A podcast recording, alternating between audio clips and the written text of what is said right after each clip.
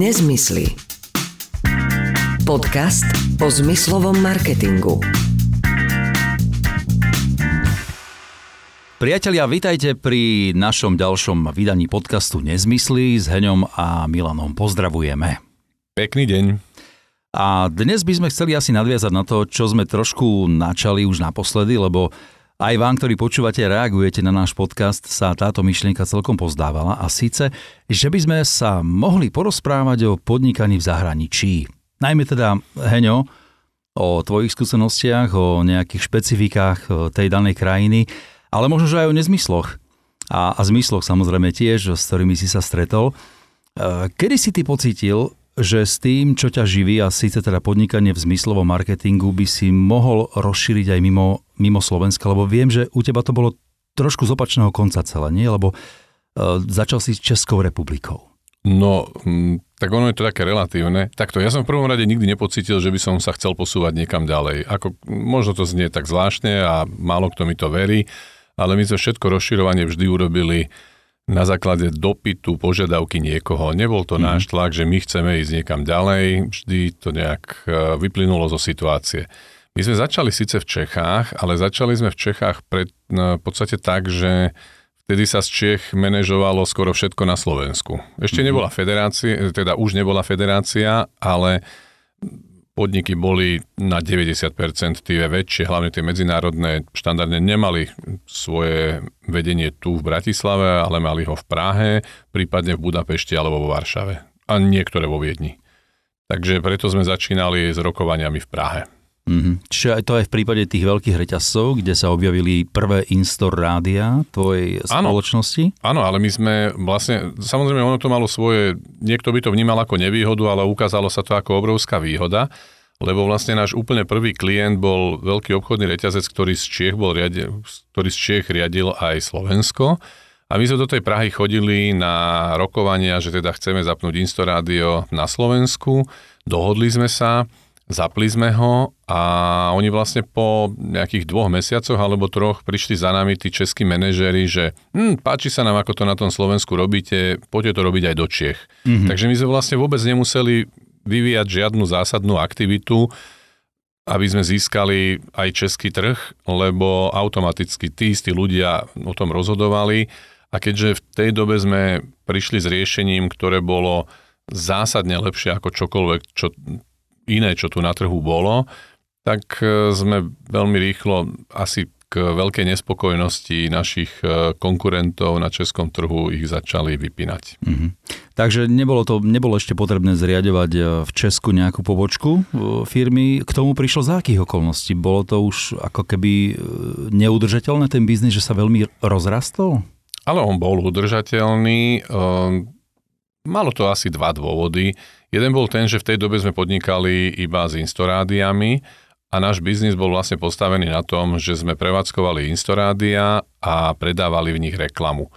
To prevádzkovanie Instorády, tam boli podpísané dlhodobé kontrakty a nejak ani nerozumiem tomu, že z akých dôvodov, ale veľmi sme sa nehrnuli do toho, že potrebujeme podpisovať ďalšie a ďalšie reťazce. Viac menej sme to tak brali, že ak sme podpísali jedného nového klienta za rok, takže to je, že super, naplnili sme si plán možno aj na dva roky. Dnes je teda situácia úplne nejak, niekde inde, keby sme dnes získali jedného klienta za rok, tak to by sme boli asi veľmi nešťastní, ale v tej dobe sme to tak, takto vnímali, nikam sme sa neponáhľali. A v podstate sme priebežne obchodovali s reklamou, ale pri tej reklame zase bolo tak, že všetky veľké firmy, ktoré si u nás mohli objednať reklamu, sídlili zase v Prahe. A postupne sme prišli na to, že by bolo možno vhodné, aby tými kolegami v Čechách komunikoval niekto z Čiech, aby sme im ukázali, že sme tam doma.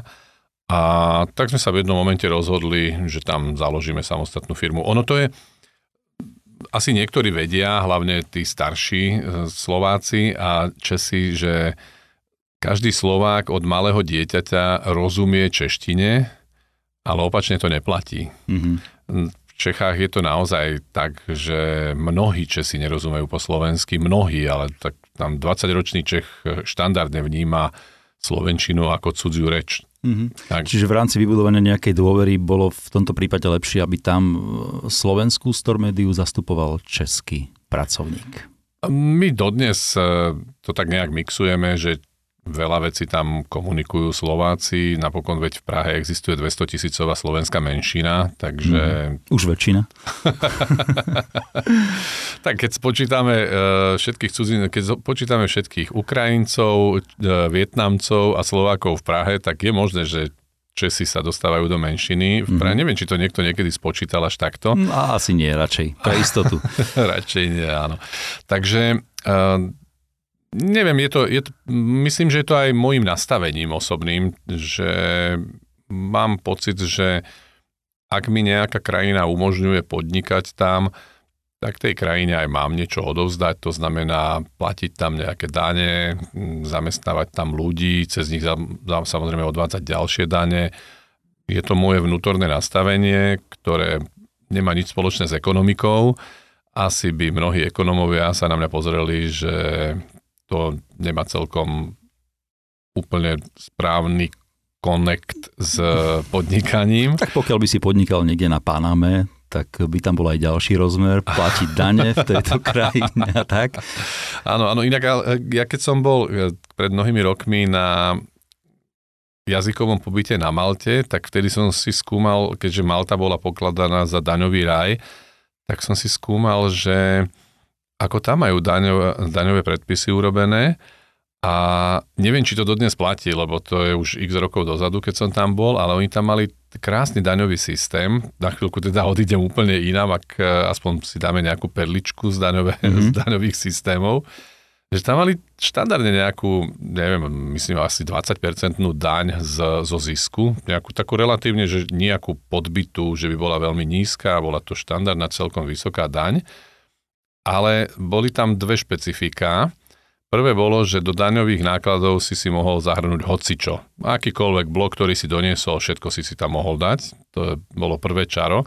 Ale mhm. ani toto podnikatelia vôbec nevyužívali, lebo oni tam mali takú vec urobenú, že keď si zaplatil dane, tak ak si si vyplatil dividendy, teda zisk, tak ti takmer všetky tie dane vrátili naspäť, znížili to na nejaké, tuším, 2% alebo nejakú takúto úplnú smiešnosť, čo je mm-hmm. veľmi zvláštna logika, z ekonomického hľadiska to ide proti všetkým logikám, ale takto to mali nastavené. Že to znamená, si... že si vôbec nemuseli odkladať žiadne bloky.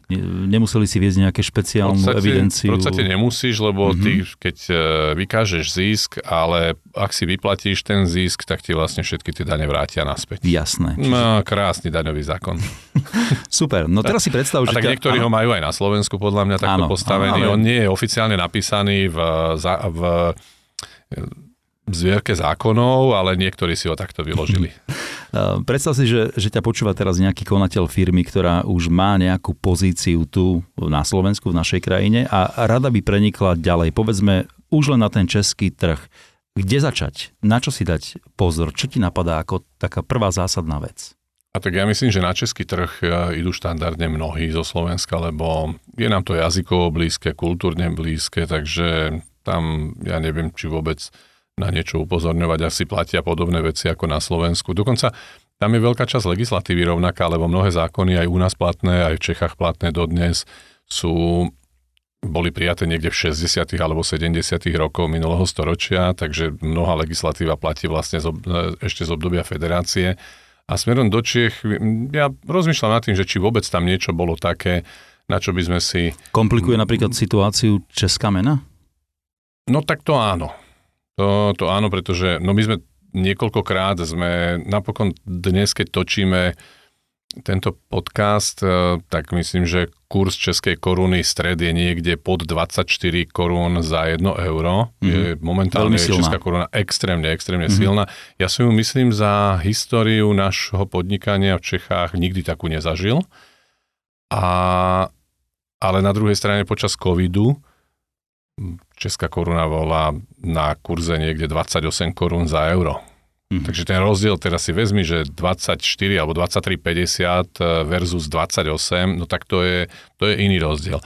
A na toto si tam samozrejme musíš dať pozor, hlavne pokiaľ je to tak, že celé podnikanie realizuješ zo Slovenska do Čech a pre, prepočítavaš tam nákladové položky, tak to, toto je zložité. Nám sa to dokonca stalo pri jednom klientovi, veľmi významnom našom klientovi, kde sme vytendrovali nejaké ceny a pri niektorých tendroch ťa dotlačí do, odberateľ do 3 alebo 5% marže.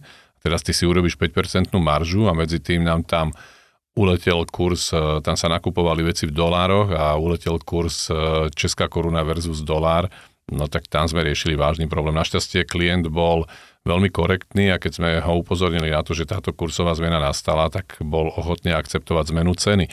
Ale nie každý klient je ochotný akceptovať takúto zmenu, mm-hmm. takže toto je, áno, e, to, že Česká republika má vlastnú menu, ktorá predsa len je trošku náchylnejšia na zmeny ako euro, tak e, v tomto je to zložitejšie. Treba na to myslieť. A to, a to pozor, my, my podnikáme aj v Maďarsku, a tam to ešte len lieta. Tam to fluktuje iným spôsobom. Tam, tam to ide úplne iným spôsobom, takže, takže tam ten pro, problém môže byť e, ešte zásadne väčší. Ako... Samozrejme dá sa, e, pokiaľ tá možnosť je, ak Slovák ide podnikať e, do zahraničia, tak niekedy sa dajú dohadovať ceny v eurách, čo je úplne najideálnejšie mm-hmm, riešenie, mm-hmm. ale nie vždy a všade sa to dá. My napríklad v Maďarsku fakturujeme v eurách. Mm-hmm. Čo sa týka klientov, pri nich teraz zostaňme. Dá sa nájsť niečo, čo nejako charakterizuje tých českých v porovnaní so slovenskými? Podniká sa z nejakého pohľadu v Čechách lepšie, lebo, lebo niečo? Uh, ja neviem, či lepšie. Uh, zásadný rozdiel, keď sa rozprávam aj s kolegami, obchodníkmi, tak e, pre mňa zásadný rozdiel v obchodnom rokovaní medzi rokovaním v Čechách a rokovaním na Slovensku je, že Česi sú, a myslím to aj v dobrom, aj v zlom, proste všeobecne nehľadajte v tom nič. E, Česi sú diplomatickejší na obchodnom rokovaní. Na Slovensku, keď e, ideš s niekým na rokovanie, tak sa ti niekedy stane, že teda odpoveď je naozaj veľmi, veľmi nepríjemná, až taká agresívno-vulgárna. A v Čechách sa toto stane, aspoň nám sa to teda nestáva. Ale ono to má svoje výhody aj nevýhody. Na jednej strane tá nepríjemná, taká tá rázna odpoveď na Slovensku, niekedy fakt taká trošku jednoduchšia, je... Ušetrenie času. No, to som chcel povedať ako pozitívum. Chcel som začať negatívum. No negatívum je samozrejme to, že nie je to príjemné emočne Áno. dostať takúto odpoveď. Na druhej strane ti to šetrí čas a vieš, na čom si. Mm-hmm. Ja veľmi často, naozaj asi s rastúcim vekom a možno aj rastúcou veľkosťou firmy a tým pádom rastúcim počtom agendy alebo veľkosťou agendy, ktorú musím spravovať, tak často si hovorím, že nech mi radšej niekto povie, že nie a je to pre mňa pohodlnejšie a lepšie, ako keď ma niekto pol roka naťahuje a potom aj tak je z toho nie. A ja mám pocit, že v Čechách niekedy, na Slovensku, keď odchádzaš z rokovania, tak vo väčšine prípadov vieš, na čom si. Mm-hmm. Čechách to nie je úplne tak. Nie, že by to vôbec neplatilo, že, že by si vedel, na čom si, ale, ale často sa ti stane, že máš pocit, že wow, perfektne, očaril som ich a potom príde nejaká odpoveď v maili, že ďakujeme, nasledanou. No, takže, takže tam, je, tam je rozdiel a opakujem, má to svoje výhody aj nevýhody, lebo na jednej strane sa mi to zdá také rokovanie ako keby príjemnejšie, ale, ale niekedy mám pocit, že to zbytočne nás oberá o čas. Mhm. Dobre, poďme do inej krajiny. E, ty si založil pobočku svojej firmy okolo zmyslového marketingu aj v Rakúsku. E, čo ťa viedlo k tomuto? Tak tam sme sa dostali, opäť to nebol náš nápad, že by sme tam chceli ísť, tlačil nás do toho takým slušným spôsobom, nás do toho tlačil náš americký partner, keďže my zastupujeme americkú firmu Sender, teda v tom aroma marketingu. A Sender nemal v Rakúsku zastúpenie také, že, že by bolo funkčné, lebo oni mali vlastne zastúpenie pre Rakúsko cez nemeckú firmu, ktorá sídli v Hamburgu. No a tak my už keď sme sa to dozvedeli, tak nám to nedávalo žiadnu logiku, lebo povedzme si na rovinu, z Hamburgu do Rakúska je relatívne ďaleko oni to brali ako jazykovú blízkosť a že teda to tak urobia. Ukázalo sa, že vieš, keď máš e, firmu, ktorá distribuje nejaký americký produkt a tá firma sídli v Nemecku a máš k dispozícii najsilnejší európsky trh, no tak nemáš vôbec žiadnu potrebu sa venovať nejakému malému Rakúsku. Z pohľadu Nemecka je to malé, Nemecko, mm-hmm. malé mm-hmm. Rakúsko, samozrejme z pohľadu Slovenska je to silná ekonomika tá Rakúska. Takže bolo to tak viac menej zanedbané. Takže no viac menej, no bolo to úplne zanedbané, oni tam mm-hmm. nemali žiadne inštalácie, takže nás v jednom momente oslovili Američania, že či by sme jednoducho si niekto uvedomil, že geografická vzdialenosť Bratislava Viedeň mhm. je 60 kilometrov a teda, že možno by bolo lepšie, keby to zastúpenie pre Rakúsko mala slovenská firma. A podmienkou teda bolo založiť si pobočku v Rakúsku? No, no to nebolo podmienkou, ako nebolo to podmienkou, ktorú by nám kladli Američania, mm-hmm. ale ja by som teda ktokoľvek by prišiel za mnou a pýtal by sa ma na to, že ako podnikať v Rakúsku, tak by som no, určite... budem sa ťa na to pýtať. Tak by som určite povedal, že založiť firmu vo Viedni, eh, teda vo Viedni, kdekoľvek v Rakúsku, lebo to mm-hmm. je slovenská firma podnikajúca zo Slovenska v Rakúsku, to ešte stále aj dodnes má veľmi ťažké. Mm-hmm. Uh, je to ťažšie, pretože je tam, ja neviem, v Rakúsku je menej papierovačiek alebo menej, menej tých úradníckých záležitostí, alebo naopak Eh, je to, je to pre Slováka veľmi náročné tam nejako pochopiť, ako to funguje. Ja, ja ani by som nepovedal, takto nedá sa podľa mňa jednoznačne povedať, že je to ťažšie alebo ľahšie. Je to mm. samozrejme ťažšie v tom, že vieš, inak sa ti podniká v Čechách, kde síce som začal s tým, že mnohí Česi nerozumejú Slovenčine, ale, ale ešte, stále rozumejú. Ešte stále jej väčšina rozumie a hlavne dokážeš pre, prepnúť do babištiny, mm-hmm, teda do mm-hmm. češtiny, ktorú hovorí Slovák a vtedy ti rozumejú. Možno sa na teba budú pozerať škaredo, že ako rozprávaš, ale rozumejú ti. Takže v tých Čechách si dokážeš poradiť, ale, ale v Rakúsku máš Nemčinu a dokonca to nie je Nemčina, ale to je Rakúština pre Rakúšanov. Ja si pamätám, že to je možno 20 rokov dozadu, kedy oni vyťahli v rámci Európskeho parlamentu návrh, že jedným z oficiálnych jazykov v Európskom parlamente by mala byť aj rakúština, mm-hmm. nie, lebo že ich Nemčina je proste iná ako mhm. nemecká. Mm-hmm. A, a teraz aj tí ľudia, ktorí na Slovensku vedia po nemecky, mnohí vedia spisovnou nemčinou, nemeckou a nie rakúštinou. Takže toto je prvý základný problém, že mal by si vedieť reč, aj keď teda ja tu mudrujem o tom, že mal by si vedieť reč a ja viem po, neme, po nemecky, teda po rakúsky, tak akurát grüß Gott, to je všetko, čo viem. A napriek tomu sme tam vybudovali firmu, napriek tomu sme tam vybudovali firmu, ktorá je úspešná a preto, lebo sme sa snažili spolupracovať s Rakúšanmi. Mm-hmm. Ešte sme tam zamestnávali ľudí, rakúskych teda zamestnávame a tak to nejakým spôsobom išlo. Je to iné ako na Slovensku. Nie je to lepšie alebo horšie, ťažšie alebo ľahšie, je to iné. V mnohých veciach je to zložitejšie, v mnohých veciach je to pre nás nepochopiteľné. Človek sa musí pripraviť eh, poprvé na to, že veci tam na môj vkus trvajú dlhšie ako na Slovensku po druhé na to, že sú tam niektoré veci, ktoré sú pre nás ne, nepochopiteľné. Tam je strašne veľa vecí zo zákona dané. Tam sú mnohé podniká... Založíš firmu a dva týždne na to, ako si založil firmu, ti príde e, faktúra z Kronen Zeitung, že oni zverejnili informáciu, že si založil firmu a ty si teraz pozeráš, že... No, Ani si o to neprosil. No, a oni, to, to je zo zákona, že, že to tam vyjde informácia, nielen keď ju založíš, ale aj keď urobíš akúkoľvek zmenu. Čiže mnoho, mnoho firiem je v podstate tak nejak naložených na štátny aparát, ale že, Áno, áno, nepredstaviteľne mm-hmm. veľa. Uh, na, myslím si, že na vkus Slováka veľa, ale oni to tak majú naučené, tak uh, ja stále hovorím, že ideme do Rakúska, tak sa im musíme prispôsobiť. Ako buď tam chceme podnikať, alebo tam nechceme podnikať. Takže to na, takto najdôležitejšia vec, pre mňa najdôležitejšia vec pri podnikaní je trpezlivosť. A veľa ľudí v mojom okolí vie, že ja nepatrím veľmi k trpezlivým ľuďom, ale v podnikaní som trpezlivý. Naozaj, že dokážem čakať extrémne dlho a venovať sa nejakým veciam extrémne dlho. A aj z ekonomického hľadiska ja som nikdy nemal nejaký pocit, potreby e, veľmi rýchlo zarobiť peniaze. Vždy to bolo, veď my sme založili českú firmu a ja som tam 5 rokov tú českú firmu dotoval. Veľmi podobne, neviem, či je to náhoda, alebo to proste tak je, že rakúsku firmu sme takisto dotovali 5 rokov. A až v 6. roku sa dostala do zisku a teraz už fajn, ale proste 5 rokov sme tam nosili peniaze. Samozrejme, do Rakúska treba nosiť viac peniazy ako do Čiech, lebo mzdové náklady sú zásadne niekde inde. A hlavne tie mzdové náklady, možno ostatné veci nie až toľko, ale hlavne mzdové náklady sú tam radikálne niekde inde. A to sú zase ďalšie veci, nad ktorými tu sa polemizuje na Slovensku už ja neviem koľko rokov, že kolektívne zmluvy a vyššie kolektívne zmluvy a takéto veci.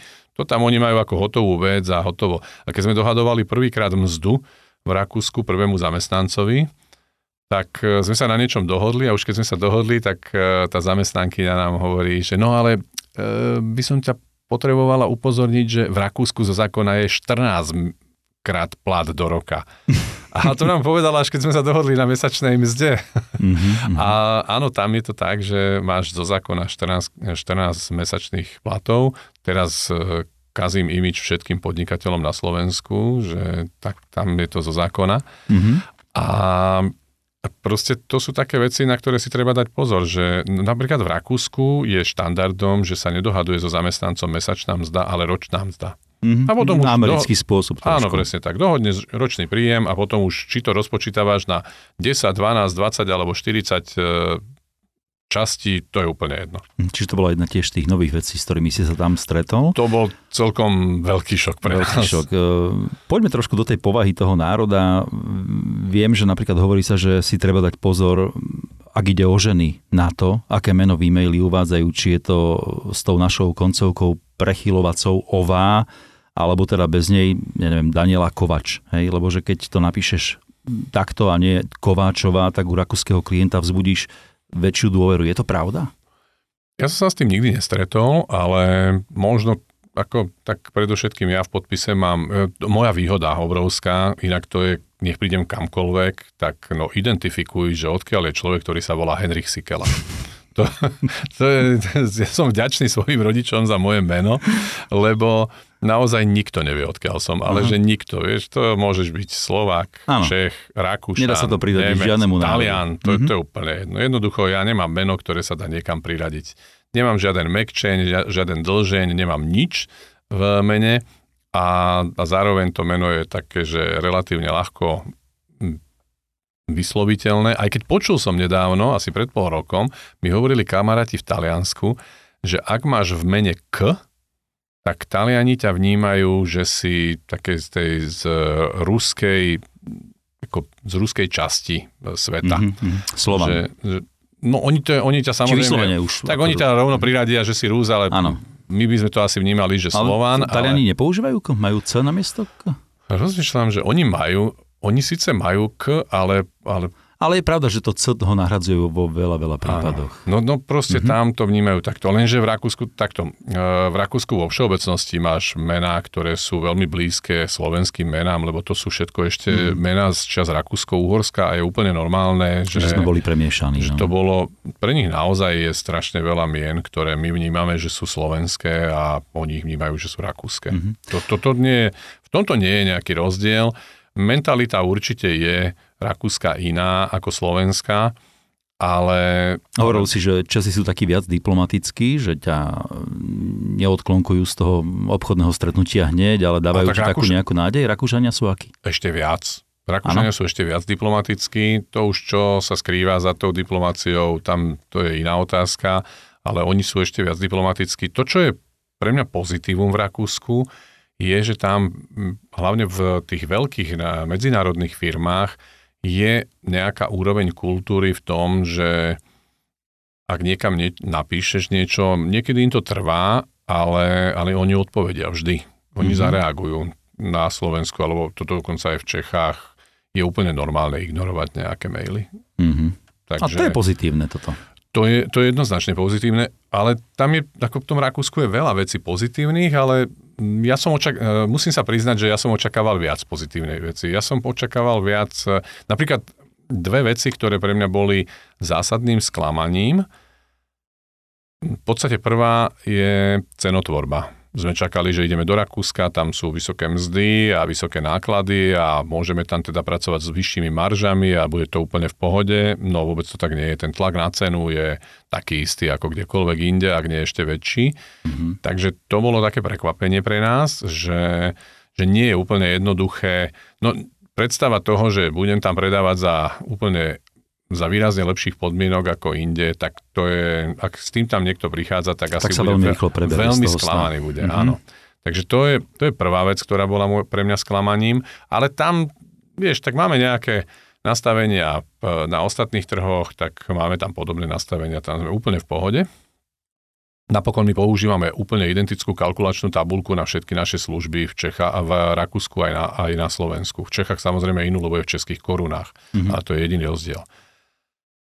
A druhé prekvapenie, ktoré som mal, to je, lebo toto nepokladám za zásadné prekvapenie. To je len, človek musí počítať s tým, že nesmie mať e, naozaj veľké očakávania, že teraz tu nebodaj zbohatnem v tom Rakúsku. Nie, tam sa pracuje s, s rozumnými maržami a dokonca, keď som sa rozprával s majiteľom našej účtovnej firmy, tak on mi kedysi rozprával o tom, že, že nechápe e, slovenský realitný trh, že tu naozaj niekto ide stavať nejaký dom a úplne bez problémov na tom zarobí 100%, že tam má 100% maržu, tak to teda bolo niekoľko rokov, teda sa to zaseklo na chvíľku a všetci sú z toho šoku.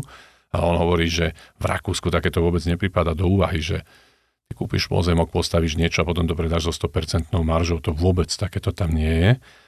Takže to tiež ukazuje trošku, že naša rúžová predstava o maržiach e, je trošku naivná a to je za mňa také, že korektné, že je to tak. To nekorektnejšie, asi to jediné nekorektné alebo zásadne nekorektné pre mňa je, že my sme mali očakávania, že Rakúsko to je taký vyzretý, slušný trh, všetko bude tip-top No nie je to tak. Akože tam takisto existujú podvodníci ako kdekoľvek inde, takisto existujú neplatiči ako kdekoľvek inde. Nie je to tak, že ich je tam viacej. Sklamanie je len z toho, že ak očakávaš, že veď tam všetko presne funguje, no nie je to tak. Mm-hmm. Ako tam úplne normálne. Napríklad lehota splatenia faktúry je tam vyššia ako na Slovensku, alebo... Tam je taká zvláštna vec, že oni veľmi často vôbec neuvádzajú splatnosť faktúry. Mm-hmm. Oni ju proste neuvádzajú je zavedená, taká, že štandardizovaná, že 14 dní je normálne, ale oni ju na mnohých faktúrach, posledný asi rok alebo dva som si všimol, že začali uvádzať, ako keby sa sami prispôsobovali nám. Oni predtým faktúry tam fungovali normálne, že bez e, dátumu splatnosti.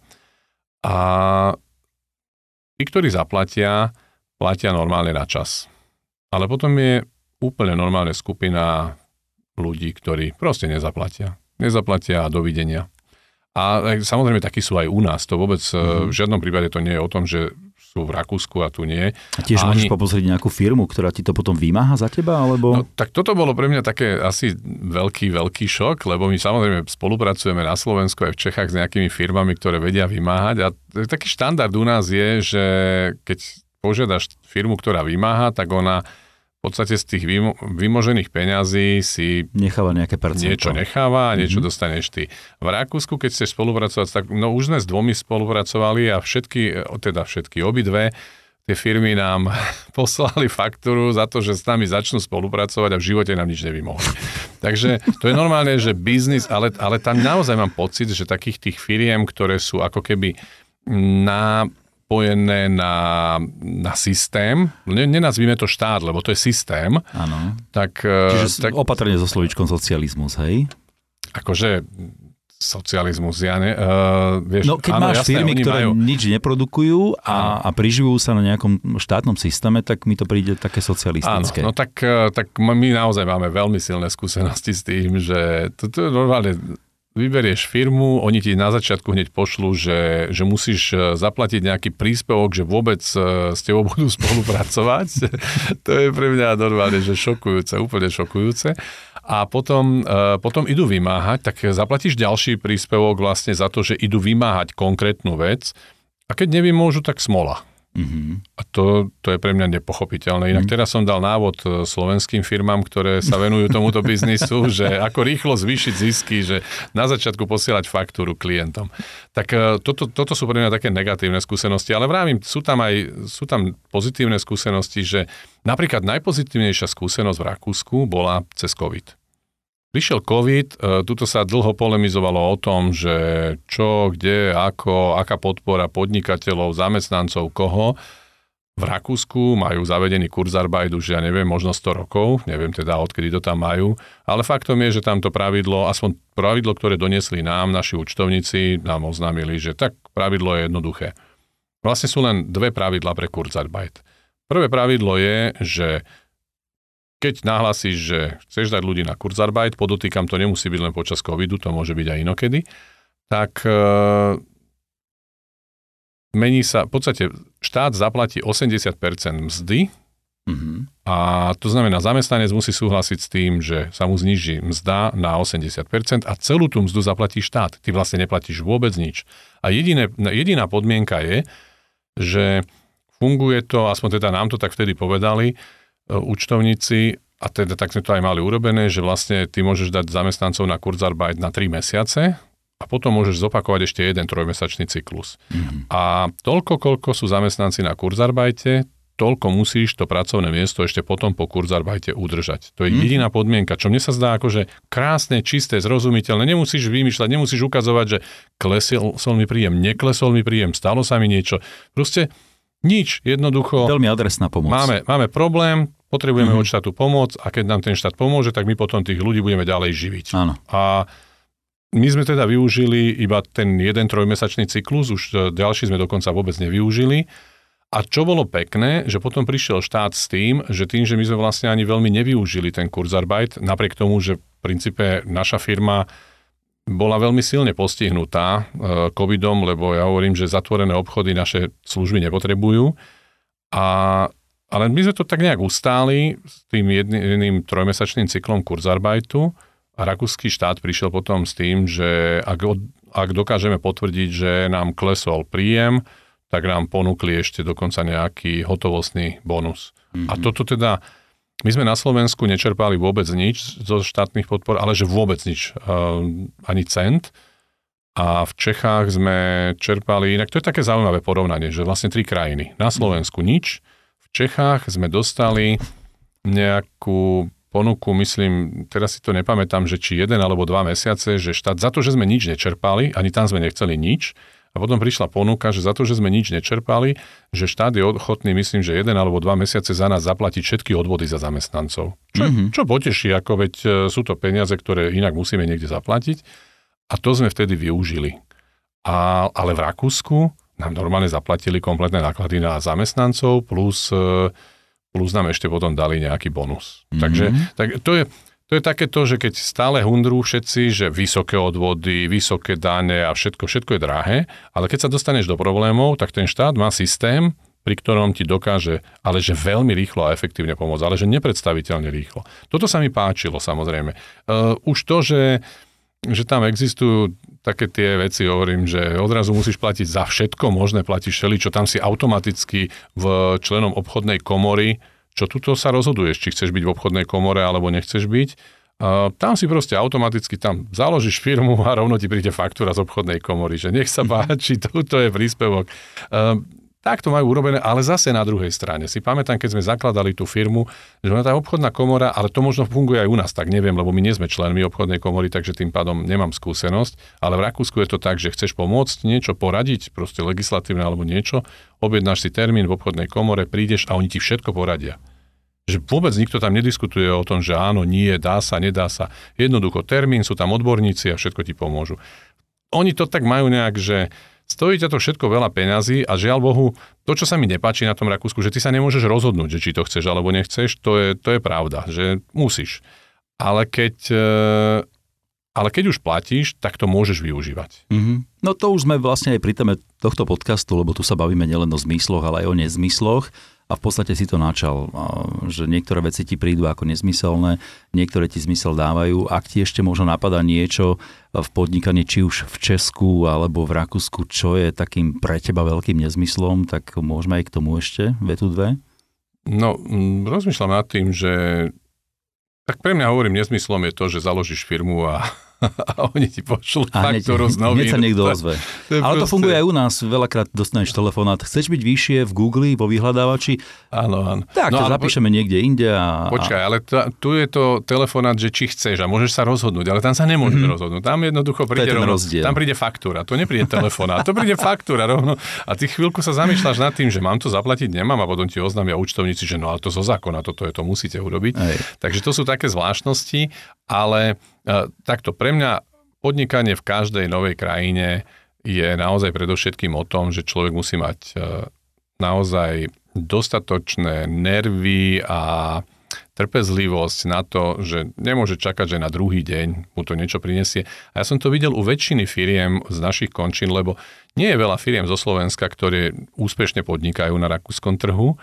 A ja si myslím, že to predovšetkým preto, že na začiatku naozaj dlho máš ten pocit, že poprvé trh ťa v princípe odmieta, lebo on je uzavretý. Oni sú veľmi uzavretý trh a tým, že sú uzavretí, tak čokoľvek nové tam prenikne, tak na začiatku to odmietajú. Ale keď prekonáš tú bariéru, čo teda nám to trvalo 5 rokov, tak, e, tak potom zase začínaš využívať to, že je to uzavretý trh a že sa tam iní nevedia dostať. Tak e, je otázkou, že či to stojí za to, aby si niekoľko rokov do toho investoval. Mm-hmm. Nám to za to stálo a sme radi, že sme tam zostali. A uvažuješ o nejakej ďalšej krajine? Jaj. tak samozrejme, e, my máme inštalácie nejaké vo Švajčiarsku, v Maďarsku, v Nemecku, ale nemáme tam firmy založené. To znamená, že také, log, také logické pokračovanie z Rakúska je do Nemecka a myslím si, že nás to čaká, či chceme alebo nechceme, lebo tam už začíname byť dopytovaní nejakými firmami z Nemecka. A mňa stále láka Maďarsko, od ktorého ma všetci odhovárajú, ale mňa to stále láka. Mm-hmm. Ale Tretia mena vo firme, ktorá áno, sa bude točiť? Mm, áno, áno, a žiaľ Bohu taká nešťastná mena, ale teoreticky. No ale najnovšie ma začalo lákať úplne niečo iné, ale že úplne, úplne, úplne iný smer a to je Dánsko. Úplnou náhodou som tento týždeň dostal takú trošku výzvu od niekoho. Jednak teda my práve teraz začíname zastupovať jednu zaujímavú dánsku firmu. Z, myslím, že sme sa bavili o spottone, o tých reproduktoroch. Mm-hmm.